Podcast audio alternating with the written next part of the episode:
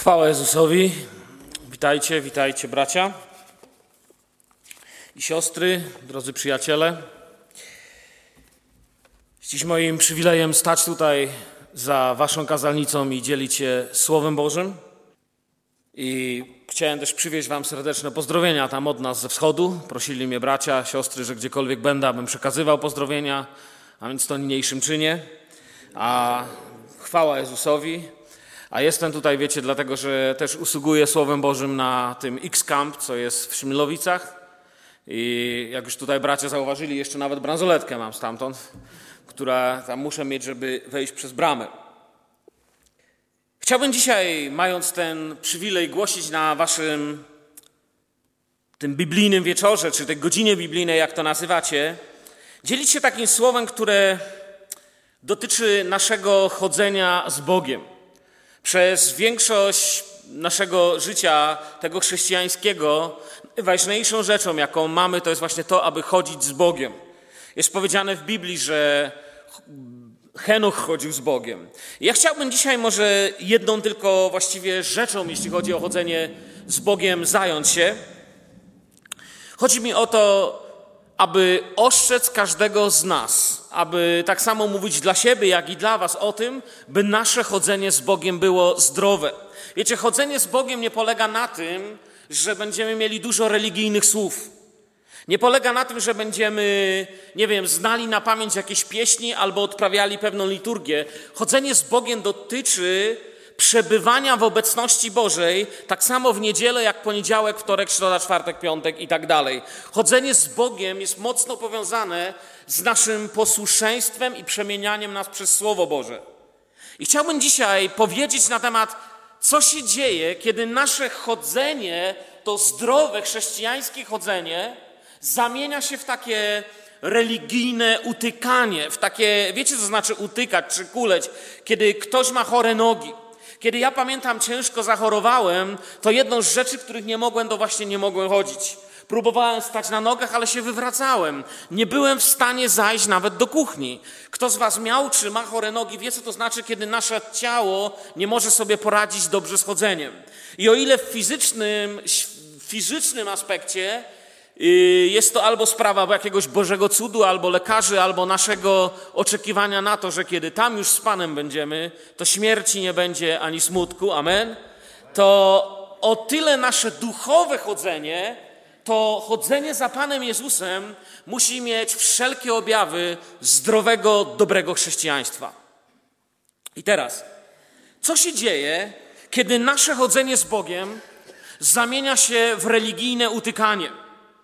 Wiemy, że Słowo Boże powiada nam w piątej księdze Mojżeszowej, jest to napisane w 28 rozdziale, że Pan ustanowił cię sobie jako lud święty. Tak, jak ci poprzysiąg. Jeżeli będziesz przestrzegał przykazań Pana Boga Twego i, tu jest napisane, chodził Jego drogami. Bóg chce, byśmy chodzili Jego drogami. Wierzę, że dzisiaj, w ten piątkowy wieczór, y, jesteś kimś, kto chodzi Bożymi drogami. Ja często, kiedy mam przywilej usługiwać Słowem Bożym, w piątki, albo w czwartki, albo w środy, to często ludziom mówię: Wiem, że jesteście elitą, jesteście tymi kochającymi Boga ludźmi, bo ci, którzy czują, że potrzebują tylko religii, to oni tak w niedzielę przyjdą, im starczy. A ci, co czują, że chcą coś więcej, to on przyjdzie i w piątek, i we wtorek. On chce być z Kościołem, chce być z Panem, a więc Wiem, że z taką bojaźnią Bożą chciałbym dzisiaj Wam powiedzieć o chodzeniu z Bogiem. Bóg mówi: Ustanowię sobie Ciebie jako lud święty, ale żebyś pamiętał Bożych przykazań i pamiętał, że masz chodzić Bożymi drogami. W innym miejscu Słowa Bożego jest taka historia, którą wszyscy z Was bardzo dobrze znają. Jest to historia o Eliaszu, który rzuca wyzwanie fałszywym prorokom. Pamiętacie to? Nie musimy całej tej historii czytać, ale jeden werset jest tam taki, który jakby bardzo mnie zainspirował do tego słowa, którym dzisiaj z wami chcę się dzielić. Jest tam powiedziane, że kiedy Eliasz wystąpił przed ludem, to skierował do ludu takie słowa. Rzekł Eliasz, jest napisane w pierwszej Księdze Królewskiej w 18 rozdziale, 21 wersecie. Rzekł Eliasz do ludu, jak długo jeszcze jak długo jeszcze będziecie kuleć na dwie strony? Albo Pan jest Bogiem, idźcie za Nim, albo Baal, idźcie za Nim. Lud nie powiedział ani słowa, mówi Biblia. I zaczęły się dziać te wszystkie rzeczy, o których czytamy w tej historii. Mnie interesuje tylko to jedno pytanie, które Eliasz zadał. Za kim chcecie iść? Nie można kuleć na dwie strony. Nie można kochać dwóch bogów w swoim życiu. Nie można mieć dwóch miłości wypełniających całe nasze serce. Jedno serce można oddać jednemu Panu i Pan Jezus o tym powiedział, że można mieć tylko jednego Pana. Jednego da się kochać. Pewnego dnia jeszcze jedna historia, która inspiruje mnie do tego wszystkiego, o czym będę chciał nauczać za chwilę. Pewnego dnia mąż Boży, bo ewidentnie był to mąż Boży, Boży pomazaniec, człowiek kochający Boga, Samson, poszedł za daleko w swoim życiu. Poszedł o parę kroków za daleko. I pewnego dnia, kiedy tak prowokował, prowokował i prowokował niebezpieczeństwo, dostał to, co chciał. I pewnego dnia zawołała jego kochanka Filistynczycy nad tobą, Samsonie, a gdy się ocknął ze swego snu, to pomyślał sobie, wyrwę się jak za każdym razem. Dotąd otrząsnę się.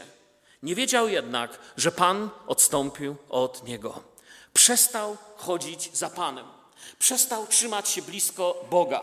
I to jest coś, co się może stać w życiu każdego z nas. Żaden z nas nie jest niezniszczalny i żaden z nas nie jest nieomylny. Wszyscy w życiu, jak tu siedzimy, popełnialiśmy i popełnimy różne błędy. Moje nauczanie dzisiaj ma wzbudzić, czy moją modlitwą jest, aby Duch Święty wzbudził w waszym sercu pytanie, aby Duch Święty zadał wam pytanie, czy chodzisz dzisiaj z Duchem Świętym, czy jesteś prowadzony przez Bożą obecność? Jak tam twoje chodzenie z Bogiem, bracie i siostro? I chciałbym dzisiaj zobaczyć na symptomy, kiedy nasze chodzenie z Panem przestaje być zdrowe.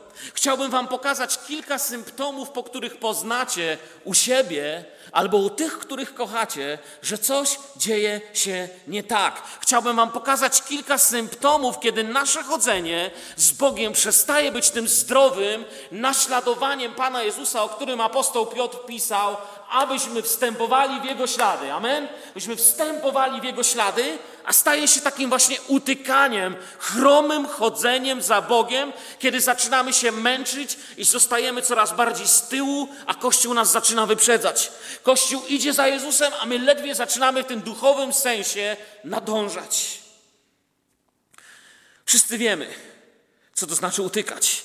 W głębi serca też czujemy, czy z kimś mamy dobrą relację, czy złą. I moje pytanie dzisiaj dla Ciebie. Wierzę, że Duch Święty położy to mocno w Waszym sercu. Jak Twoje chodzenie z Panem? Apostoł Paweł chodził z Bogiem.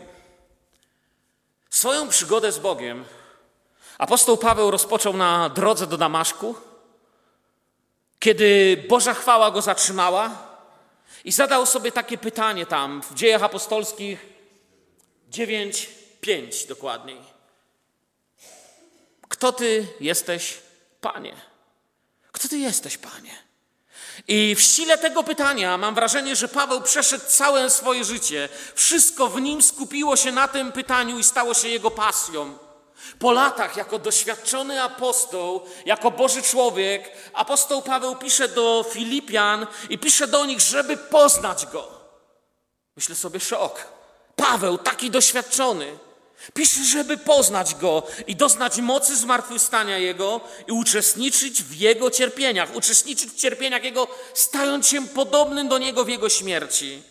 Całe Jego życie było wypełnione pasją, marzeniem poznać Jezusa. Chodzić z Jezusem to jest coś więcej niż niedziela. Chodzić za Jezusem to jest coś więcej niż nasze religijne dyskusje. Chodzić za Jezusem to jest ten stan serca, kiedy trwamy w tym totalnym uwielbieniu i możemy chodzić za Panem przez cały tydzień. Jak wasze chodzenie z Bogiem? Kim jest dzisiaj dla Ciebie Jezus? Chciałbym, byśmy się nie bawili tym pytaniem w taką religijną, niedzielną religię. Wiecie, łatwo nam przychodzi w życiu czasami mieszanie słów, znaczeń, udawanie, takie kościółkowe kościelnictwo i tak dalej, ale my nie zostaliśmy powołani do tego, aby Boga obejść naokoło, ale aby z Bogiem chodzić. Nie aby Boga ominąć, lecz aby w nim trwać. Wiecie, świat ma z Bogiem problem i dlatego zbudował sobie tyle różnych objazdów, żeby jakoś tego Pana Boga ominąć. Ale ja nie chcę Boga obejść. Ja chcę wręcz śpiewać, nie omijaj mnie, Zbawco. Chcę być blisko z Panem. I wiecie, nie ma w Biblii, posłuchajcie mnie teraz uważnie, nie ma w Biblii nikogo, kto by doświadczył wielkich rzeczy od Boga, kto by doświadczył Bożego opieki, Bożego zwycięstwa, Bożego prowadzenia, a nie spotkałby Boga w osobisty sposób. Usłyszeliście mnie? Musisz spotkać Jezusa osobiście. Ja nie pytam, kim ty jesteś tu w kościele. Ja nie pytam, co zrobiłeś. Ja mówię, jeżeli chcesz uzyskać wyzwolenie w twojej chorobie, i wiem, co mówię. Lekarze nie dawali mi szans przeżycia, kiedy byłem chory. Jeżeli chcesz uzyskać Boży cud w swoim życiu, jeżeli chcesz doświadczyć prawdziwego Bożego działania i przemiany swojego charakteru, nie doświadczysz tego jedynie czytając Biblię jak książkę i chodząc do kościoła, jak gdyby to był niedzielny obowiązek. Musi nastąpić osobiste spotkanie z Synem Bożym w Twoim życiu. Jak na dziś, Twoje chodzenie z Jezusem. Niedawno jeden brat zapytał mnie, po czym poznajesz, że coś jest wolą Bożą? Ja mówię, wiele lat uczę się poznawać wolę Bożą, ale jednej rzeczy się nauczyłem już na pewno. Nauczyłem się rozpoznawać, kiedy zapuszczam się za daleko i przestaję żyć w woli Bożej. Jeden z symptomów, kiedy w szczególny sposób widzę, że przestaję żyć w woli Bożej, to jest wtedy, kiedy zaczynam być tak zajęty, że przestaję mieć czas dla Pana, przestaję mieć czas na Biblię, przestaję mieć czas na rodzinę i przestaję mieć czas na Kościół. Czasami potrafimy tak się zająć naszą działalnością. Ja na przykład różne konferencje, ewangelizacje prowadzę, wy macie swoje prace, obowiązki, że tak się zapędzimy, że przestajemy mieć na cokolwiek czas. Zrozumiałem, że kiedy przestaję mieć czas, kiedy zaczynam być zapędzony, ścigany przez życie i czas, to jest pierwszy znak, że Pan Jezus mi zaczyna mówić, czy Duch Święty do mnie mówi: Zatrzymaj się. Ja tak nie żyłem. Chodź w moje ślady. Jezus nigdy do nikogo nie powiedział, zaprawdę powiadam, czekajcie, potem wam powiem, bo muszę lecieć, bo tam ktoś umiera. Jezus nigdy nie powiedział, wiecie, nie mam teraz czasu, muszę biec tam, bo tam już w Nazarecie czekają, już tak dwa dni jestem spóźniony. Jezus tak nie mówił. Jezus spokojnie szedł krok po kroku, wypełniając dzieło Boże za dziełem Bożym, mówiąc słowa zawsze wskazujące na to, że cokolwiek On mówi, od Ojca wziął, w pełnym pokoju przeszedł i tego chce się uczyć. Ale chcę dziś mówić o czymś zupełnie innym. I wchodzę powoli w to, aby jakby skierować Wasze oczy teraz na jakość naszego kroczenia za Panem Jezusem. Powiedziałem, że chciałbym wymienić główne symptomy duchowej choroby, którą nazywam duchowym kalectwem, czy duchową taką chromością, kiedy zaczynamy być duchowo chromymi, kiedy być może ocalamy swoją religijność, ale zdecydowanie tracimy i zaczynamy nabierać dystansu do Boga, tracimy bliskość z Bogiem, przestajemy nadążać za Nim w naszym chodzeniu. Są rzeczy, które wyraźnie pokazują, że człowiek przestaje chodzić za Jezusem i chciałbym, abyście przede wszystkim teraz przeglądnęli własne serca. Abyśmy nie zastanawiali się, a to pasuje do tego czy tamtego brata, a to pasuje do mojego szefa w pracy, a to pasuje do kogoś tam, do mojej żony czy dzieci. Chciałbym, abyś teraz zbadał przed Bożym obliczem swoje serce. I ja naprawdę nie próbuję jako kaznodzieja być uprzejmy i powiedzieć, badajcie siebie. Ja naprawdę w tym sensie chcę mówić. Zobaczmy na siebie. Pierwszym symptomem, pierwszą oznaką, że człowiek zaczyna utykać duchowo, zaczyna kuleć duchowo, zaczyna nie nadążać za Bogiem, jest brak pokory. Usłyszeliście mnie? Brak pokory. Przyjaźń i bliska relacja z Jezusem zawsze prowadzą do pokory. Bóg nas kocha i chce nas tego nauczyć. Pycha albo strach pojawia się zawsze, kiedy skupiamy się na tym, kim my jesteśmy, zamiast skupiać się na tym, kim jest nasz Pan. Nasza służba nie może być pełna nas. Królestwo Boże nie może być uzależnione od tego, co my zrobimy, czym my jesteśmy albo co my mamy. Brak pokory jest pierwszym oznakiem, że przestajesz nadążać za Panem. Czasami ludzie powiedzą, no ale po czym poznam brak pokory? Jednym Wiecie, to jest tak jak ktoś ma anginę, to podstawowym symptomem anginy jest to, że go gardło boli. Jeśli komuś brak pokory, to jednym z podstawowych symptomów braku pokory jest obrażalstwo. Człowiek, który się obraża, ma się za majestat. Nie ma pana, ale jest panem.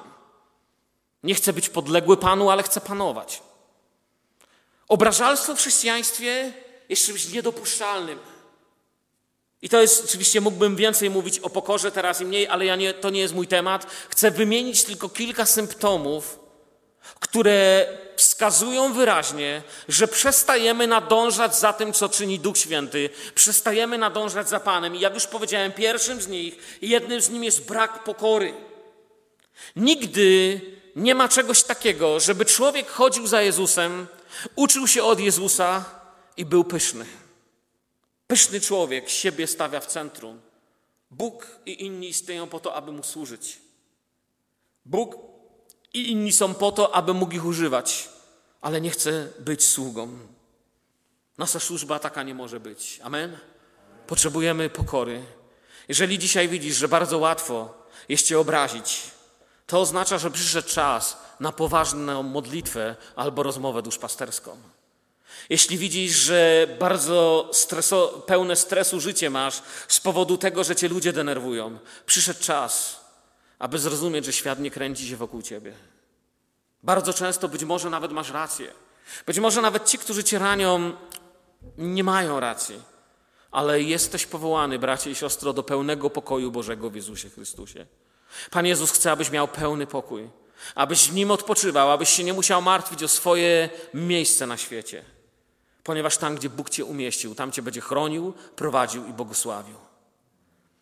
Drugi symptom, po którym poznajemy, że zaczynamy nabierać dystansu do Boga i przestajemy chodzić za Panem, że jakby zaczynamy kuleć duchowo. Drugim symptomem jest czytanie Biblii dla informacji, wiedzy, ale nie dla przemiany naszego życia i dla Bożej chwały. Kiedy zaczynamy czytać Biblię tylko po to, aby mieć wiedzę, aby lepiej się czuć, ale nie czytamy czy nie traktujemy jej jak Słowo Boże i nie używamy jej do tego, aby przemieniało się nasze życie dla Bożej chwały. Ja znam teologów, którzy są po bardzo mają wysokie teologiczne stopnie i jednego takiego spotkałem kiedyś i dla niego Biblia była, wiecie, taką księgą pełną mądrości, ale ten człowiek mówi, że tak naprawdę dosłownie Jezus nigdy nie zmartwychwstał. I miał doktorat z teologii. Widzicie, on czytał Biblię jako informację naukową, a nie jako natchnione przez Ducha Świętego Słowo Boże. I przestał nas iść za Jezusem. Pamiętam jedną taką historię o takim człowieku, który też był teologiem w kościele dokładnie anglikańskim. I jego matka, star, starsza już kobieta, ciężko chorowała i zaczęła czytać słowo w zupełnie inny sposób. Zaczęła je czytać z modlitwą. I doszła do tego miejsca w Ewangelii Marka, gdzie jest napisane, że na chorych można kłaść ręce, a oni będą doświadczać uzdrowienia. Wierzycie w uzdrowienie w Jezusie? Amen, wierzycie? Hej, nie śpicie, wierzycie? Amen. ja też wierzę. Doświadczam tego od Pana. Widzicie, i ona zaczęła to czytać i doszła do tego miejsca i to ją tak poruszyło, że położyła na tym chorym miejscu, ona miała problem tu z piersiami nowotworowy, położyła na tym miejscu swoją rękę i zaczęła prosić Pana, bo nie było nikogo, kto by na nią położył rękę, więc sama na siebie położyła rękę. I zaczęła wzywać Boga i Bóg przyszedł i ją uzdrowił. Ciekawe się zaczęło dopiero wtedy, kiedy jej syn przyjechał do niej na urlop. I ona się z nim chciała podzielić i mówi do niego, synu, doświadczyłam Bożego cudu, czytałam Ewangelię Marka, i przeczytałam, że tam będą na chorych kłaść ręce i będą doświadczać uzdrowienia. Zrobiłam to i czuję się zdrowa. A on tak na nią patrzy, mówi, mamo, nie oszukuj się, może tylko choroba na chwilę ustąpiła. A ona mu mówi, czemu ty tak mówisz? A on był, wiecie, teologiem i mówi, wiesz, nauka nie jest pewna co do tego, czy Ewangelia Marka jest oryginalna, a przynajmniej 16 rozdział.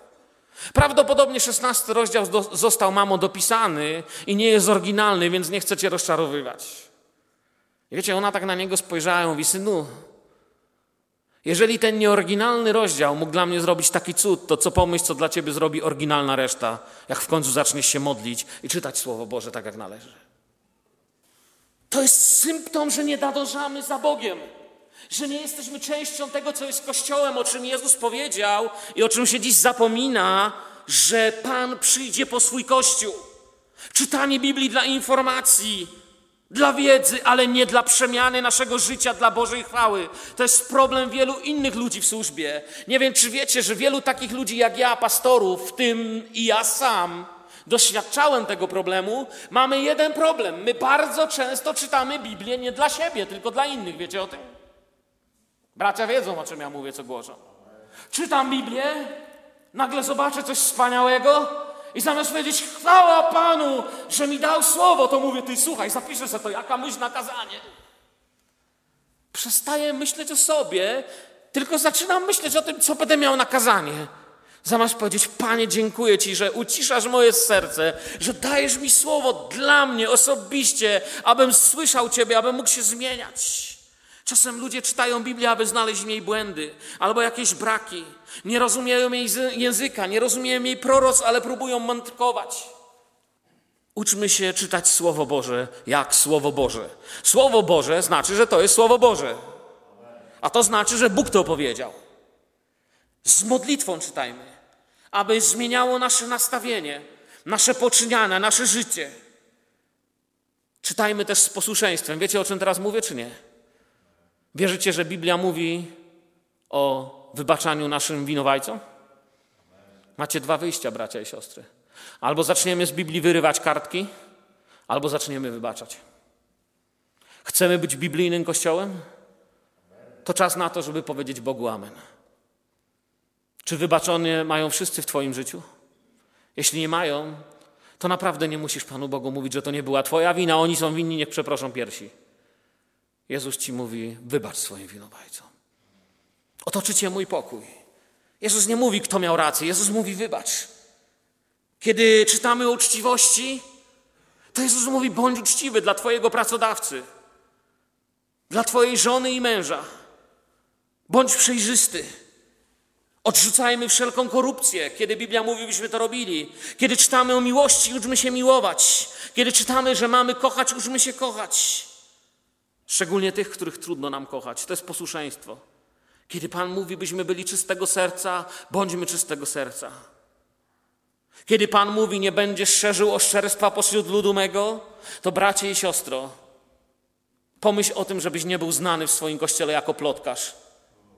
Plotkarstwo jest ohydą przed Duchem Świętym. Duch Święty nie będzie do ciebie mówił, nawet jeśli masz rację. Jeżeli znacie kogoś, kto źle mówi o waszym zborze, to znacie zborowego plotkarza. Gdzie plotkarze zawsze tak. Ja słyszałem kiedyś taką anegdotę o dwóch plotkarach, jak jedna mówi, wiesz, o Krysi to nie można powiedzieć nic złego, no to pogadajmy o kimś innym, mówi ta druga. One muszą o kimś źle mówić. Jeżeli jakiś brat ma w swoim życiu porządliwość seksualną, jeżeli ktoś z nas jest związany jakąś nieczystością, złodziejstwem, i czyta Słowo Boże i myśli, że tak latami to będzie trwało. Coś wam powiem, Bóg nie przemieni nas w lud, pośród którego będą mogły się cuda. Jeżeli nie będziemy ludźmi, którzy wierzą w to, co Bóg objawił nam w swoim Słowie. Bóg naprawdę chce dla nas dobrze. On przez proroka powiedział: Ja wiem, jakie mam myśli o Was. Mam dla Was myśli o pokoju, nie o niedoli. Czy chcecie doświadczać Bożego działania? Kiedy byłem u Was w listopadzie w tamtym roku, powiedziałem Wam, że z najcięższej choroby, jaką mi się zdarzyło w życiu przeżyć, choroby, przy której lekarze zastanawiali się, jakim cudem ja żyję.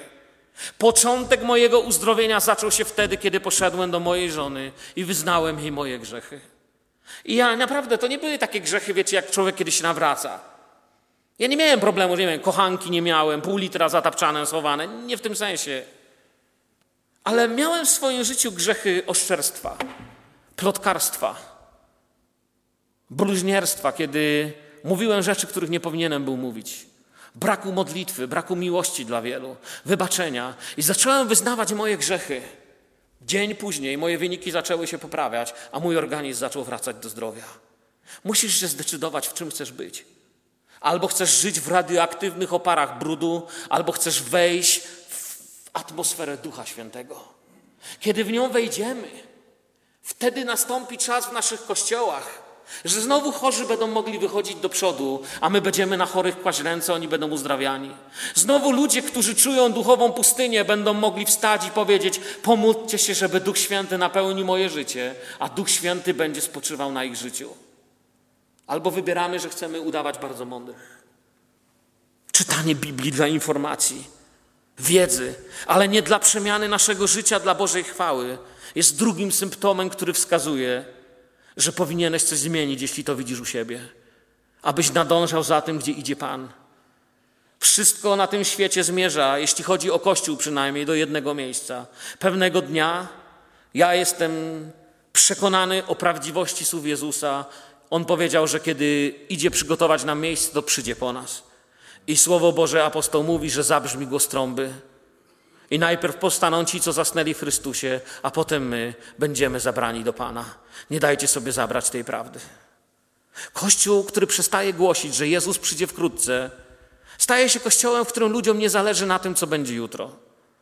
Staje się kościołem zaniedbanym. Natomiast nauka o tym, że Jezus przyjdzie wkrótce, powoduje, że ludzie chcą żyć czystym życiem. Zacznijmy dbać o naszą czystość, o nasze myśli, nasze słowa, nie o naszą religijność, o naszą czystość przed Bogiem. To jest to, co chciałem Wam powiedzieć. Kolejny symptom, kiedy widać, że coś zaczyna kuleć w naszym życiu, nie idziemy właściwie za Bogiem, to jest wtedy, kiedy w czasie na przykład śpiewania pieśni albo uwielbiania w kościele zaczynamy mówić: Ta pieśń mnie już nie bawi, ta pieśń mi się już znudziła, ta pieśń nie jest dla mnie. Ta pieśń mi się nie podoba, bo nie jest w moim stylu. I to dotyczy tak młodych, jak i starych. Z jednej strony mamy młodych ludzi, którzy słuchają bardzo mocnej muzyki, i bardzo często powiem Wam, jestem obserwatorem tego, że starsze pokolenie nie potrafi ich uszanować. Jeśli żądacie dla, ciebie, dla siebie szacunku, uczcie młodych szacunku. Nie deptajcie po tym, co jest dla nich ważne. I młodzi ludzie słuchają takiej muzyki i starsze osoby mówią, no to mnie nie ciekawi, mnie to nie podoba się. I na odwrót jest. Starsi ludzie zaczynają śpiewać z tego cudownego śpiewnika, jak kocham śpiewnik Pielgrzyma. Wspaniałe pieśni w nim są. A młodzież mówi, no mnie to nie bawi, mnie te pieśni nie interesują. Chcę wam powiedzieć jedną ważną prawdę. Żadna z tych pieśni, ani nowych, ani starych, nie powstała po to, żeby cię bawić i cię cieszyć. Są na Bożą chwałę. Amen? Nie są po to, żeby ciebie bawiły. Najważniejsze wcale nie są młodzieżowe pieśni nowoczesne. Można Boga uwielbiać i starymi.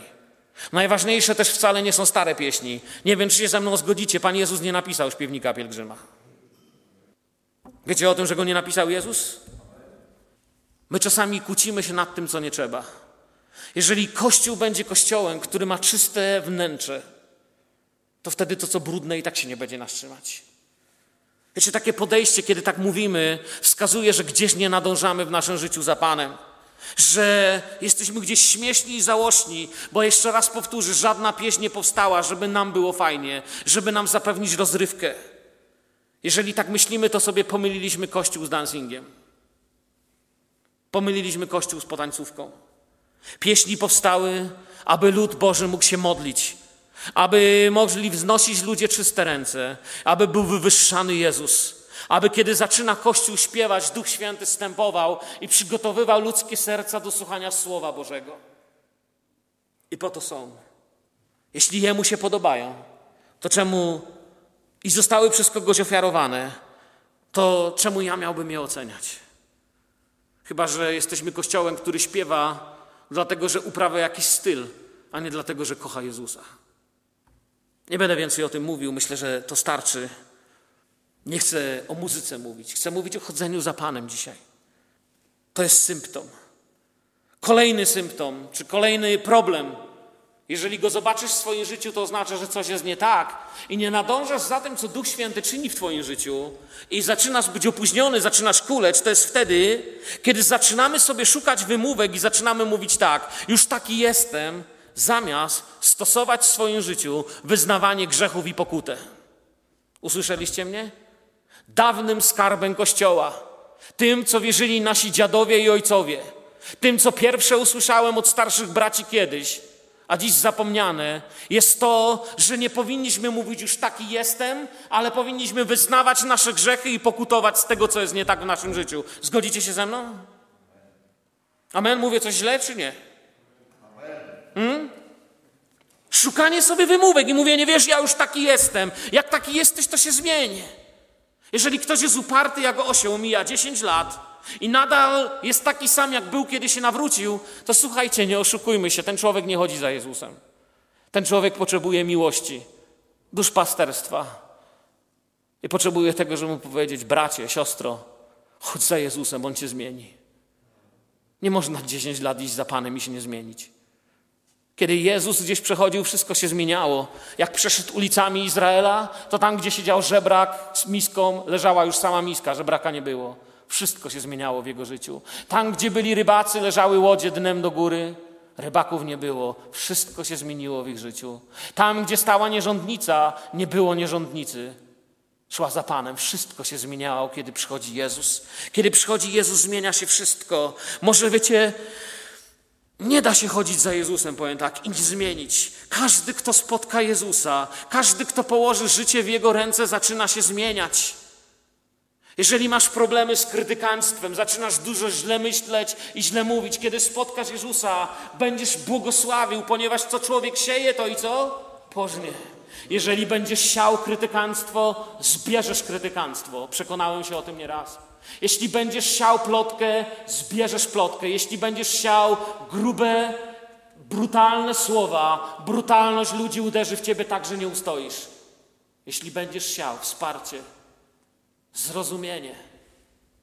Jeśli będziesz potrafił czasem milczeć, kiedy czegoś nie rozumiesz, jeśli posiejesz modlitwę i kochanie innych ludzi, to Bóg da ci zmieniać, da ci zbierać takie plony, że będziesz zdziwiony dobrem, który otoczy Twoje życie, Twoje serce i Twój dom. Coś jest nie tak, kiedy zaczynamy mówić, że taki już jestem. Jak taki jesteś, to się zmieni.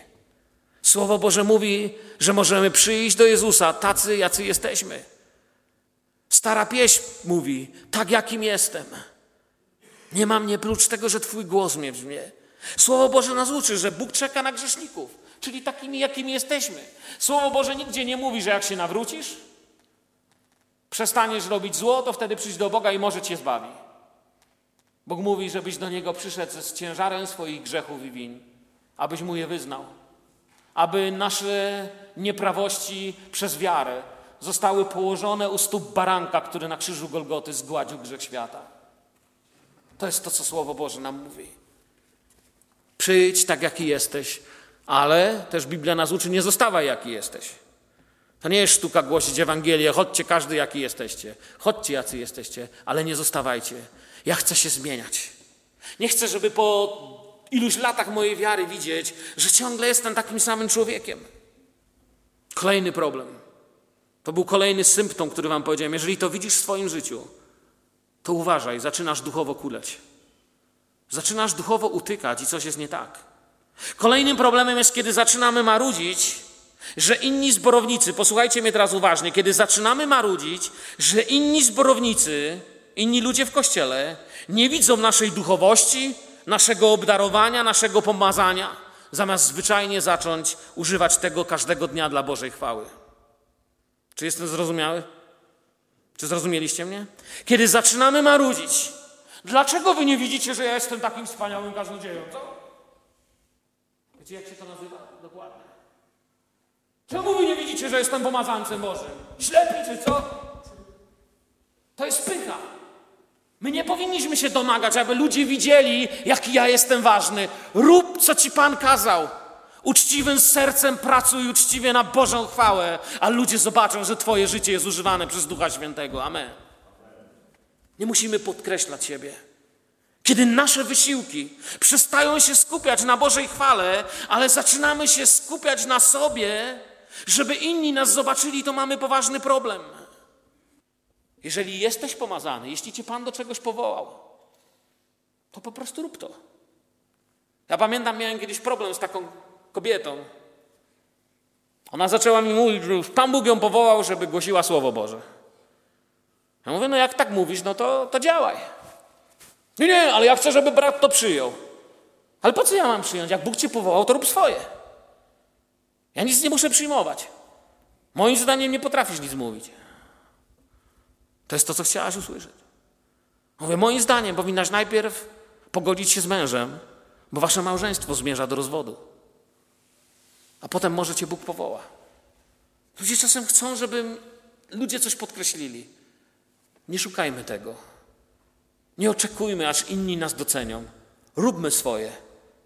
A ludzie w zborze i tak zobaczą, że to, co robisz, robisz dobrze. Że to, co robisz, że Bóg się do tego przyznaje, że Pan cię do tego powołuje. Kolejna, ostatnia sprawa, którą chcę powiedzieć. Jeżeli widzisz to w swoim życiu, znaczy, że utykasz duchowo. Jeszcze się nie wywróciłeś, ale jest blisko. Każda z tych rzeczy oznacza, jeszcze się nie wywróciłeś, jest blisko. To jest, kiedy odrzucamy radość z Bożych błogosławieństw w życiu innych ludzi, tylko dlatego, że akurat nam jest nie do śmiechu i nie, gra to, i nie jest nam to na rękę. Innymi słowami, zazdrość.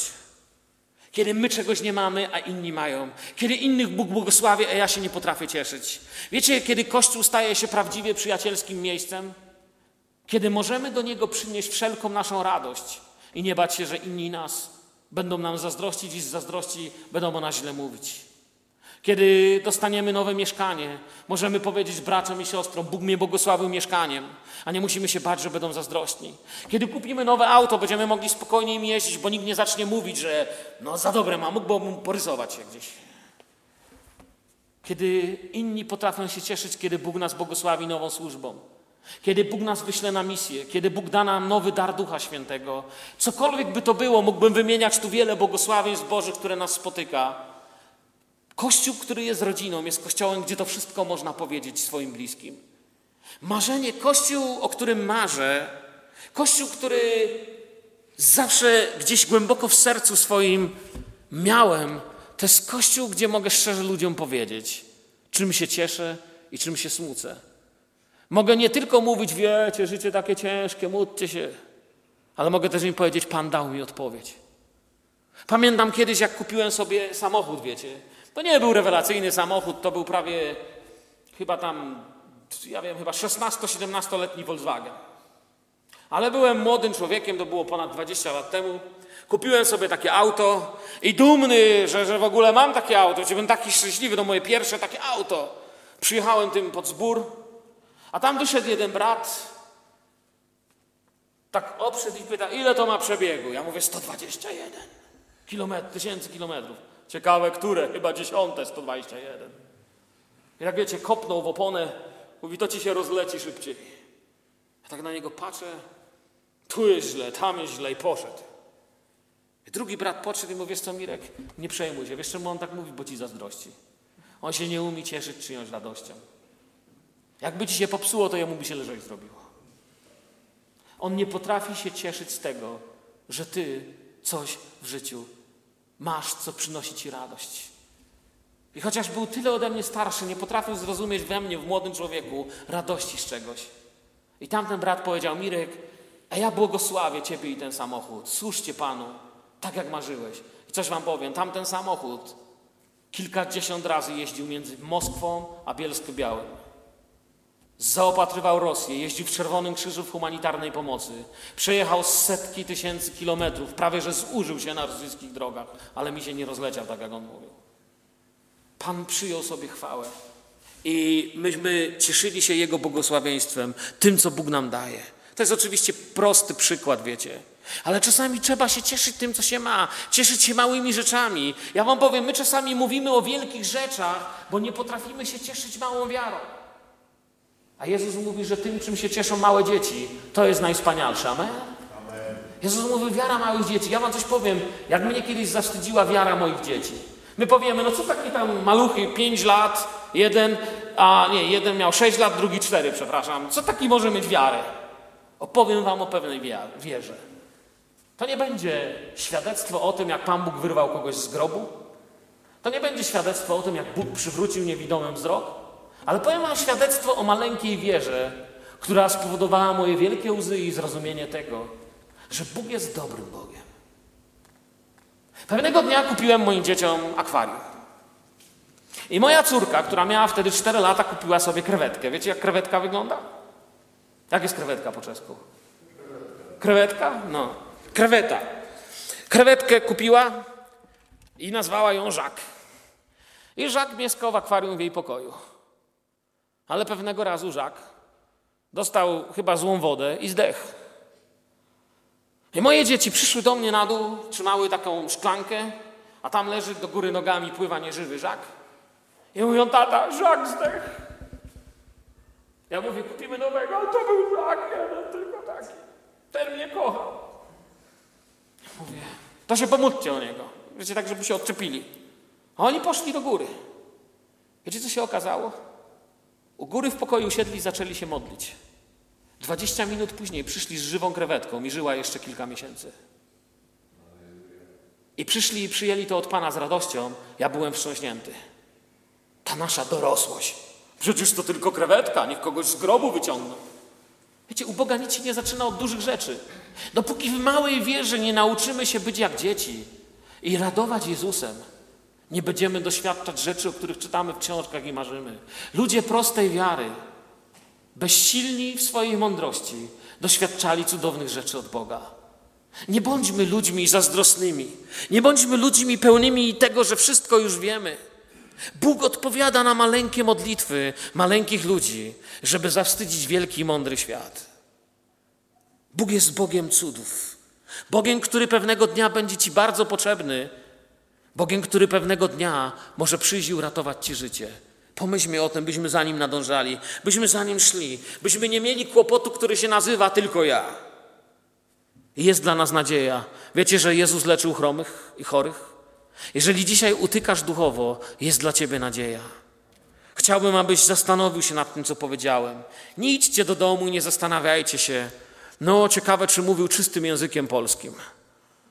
Albo ciekawe, w której książce przeczytał to.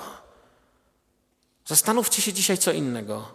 Panie, kochany Duchu Święty, co chciałeś mi dziś powiedzieć?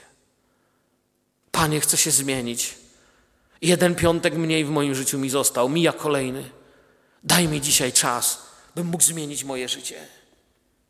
Kiedy zaczniesz stawać na nowo, pierwsze kroki z Bogiem, uczyć się, odbudowywać to, do czego się przyzwyczailiśmy w naszym chrześcijaństwie, kiedy nasza radość zacznie wracać, a nasze życie zacznie mieć sens w każdych okolicznościach, kiedy przestaniemy powtarzać, że nauczyliśmy się, że Jezus jest rasą naszą radością, ale nie mówiąc tego z nauczenia, na pamięć, ale wyznając serca, cieszę się Jezusem. Ja naprawdę cieszę się Jezusem.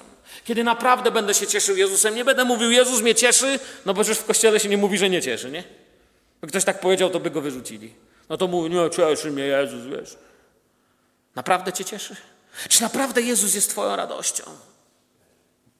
Uczymy się słuchać nauki naszego mistrza. Chwała Jezusowi. Wiecie, jeśli takie będzie nasze chodzenie z Bogiem, to zaczniemy Go doświadczać. Zaczniemy doświadczać tego, co jest napisane w Biblii. Zaczniemy się z tej Biblii naprawdę uczyć. Bez pychy otworzymy ją i powiemy: Panie, tak mało wiem. Właściwie to się muszę na nowo o Tobie uczyć.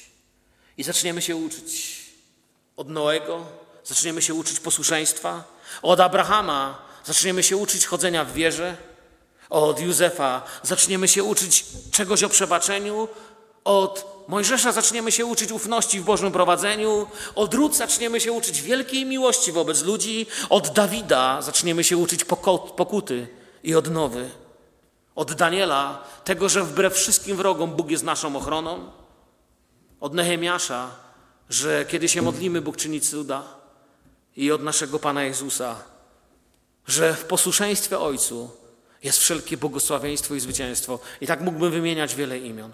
Zaczniemy się uczyć i zaczniemy być świadectwem dla innych. Zanim dzisiaj skończę, czy mogę się pomodlić jeszcze o zbór? Powstańmy do modlitwy. Chwała Jezusowi. Chwała Jezusowi. Panie, chcę teraz modlić się o wszystkich, którzy są obecni na tym miejscu. Panie, nie obchodzą mnie teraz, co kto myśli, co za kogo się ma, ale proszę Cię o tych, którzy dzisiaj zobaczyli, którzy widzą to od wielu już lat, że Ty jesteś najcenniejszy, że Ty jesteś kochanym Bogiem, że Ty jesteś tym, za którym chcemy chodzić. Proszę Ciebie dzisiaj, Panie, abyś błogosławił, abyś błogosławił w ten szczególny sposób Twoim prowadzeniem i miłością do Jezusa. Wybacz nam, że nie zawsze kochamy Cię tak, jak Ty byś tego chciał. Wybacz nam, że czasem nam się wydaje, że tak wiele wiemy. Wybacz, że czasem nie słyszymy Twego głosu, kiedy wołasz. Proszę Cię, prowadź w Twoim pomazaniu i posłuszeństwie każdego z tych kochanych ludzi. Wnieś w nasze domy Twoją radość, Twoje świadectwo, abyśmy w tych ostatecznych czasach, zanim przyjdziesz Ty po swój Kościół, byli dla ludzi świadectwem tego, że Jezus wspaniale dziś działa, uzdrawia i błogosławi. Błogosławię każdą osobę na tym miejscu w imieniu Jezusa, wyznając dziś nad nimi zwycięstwo z krzyża Golgoty. Dziękuję Ci za to zgromadzenie i za ten czas. Tobie niech będzie chwała i cześć, Panie. Amen. Niech Was Pan błogosławi. Dziękuję Wam. Amen.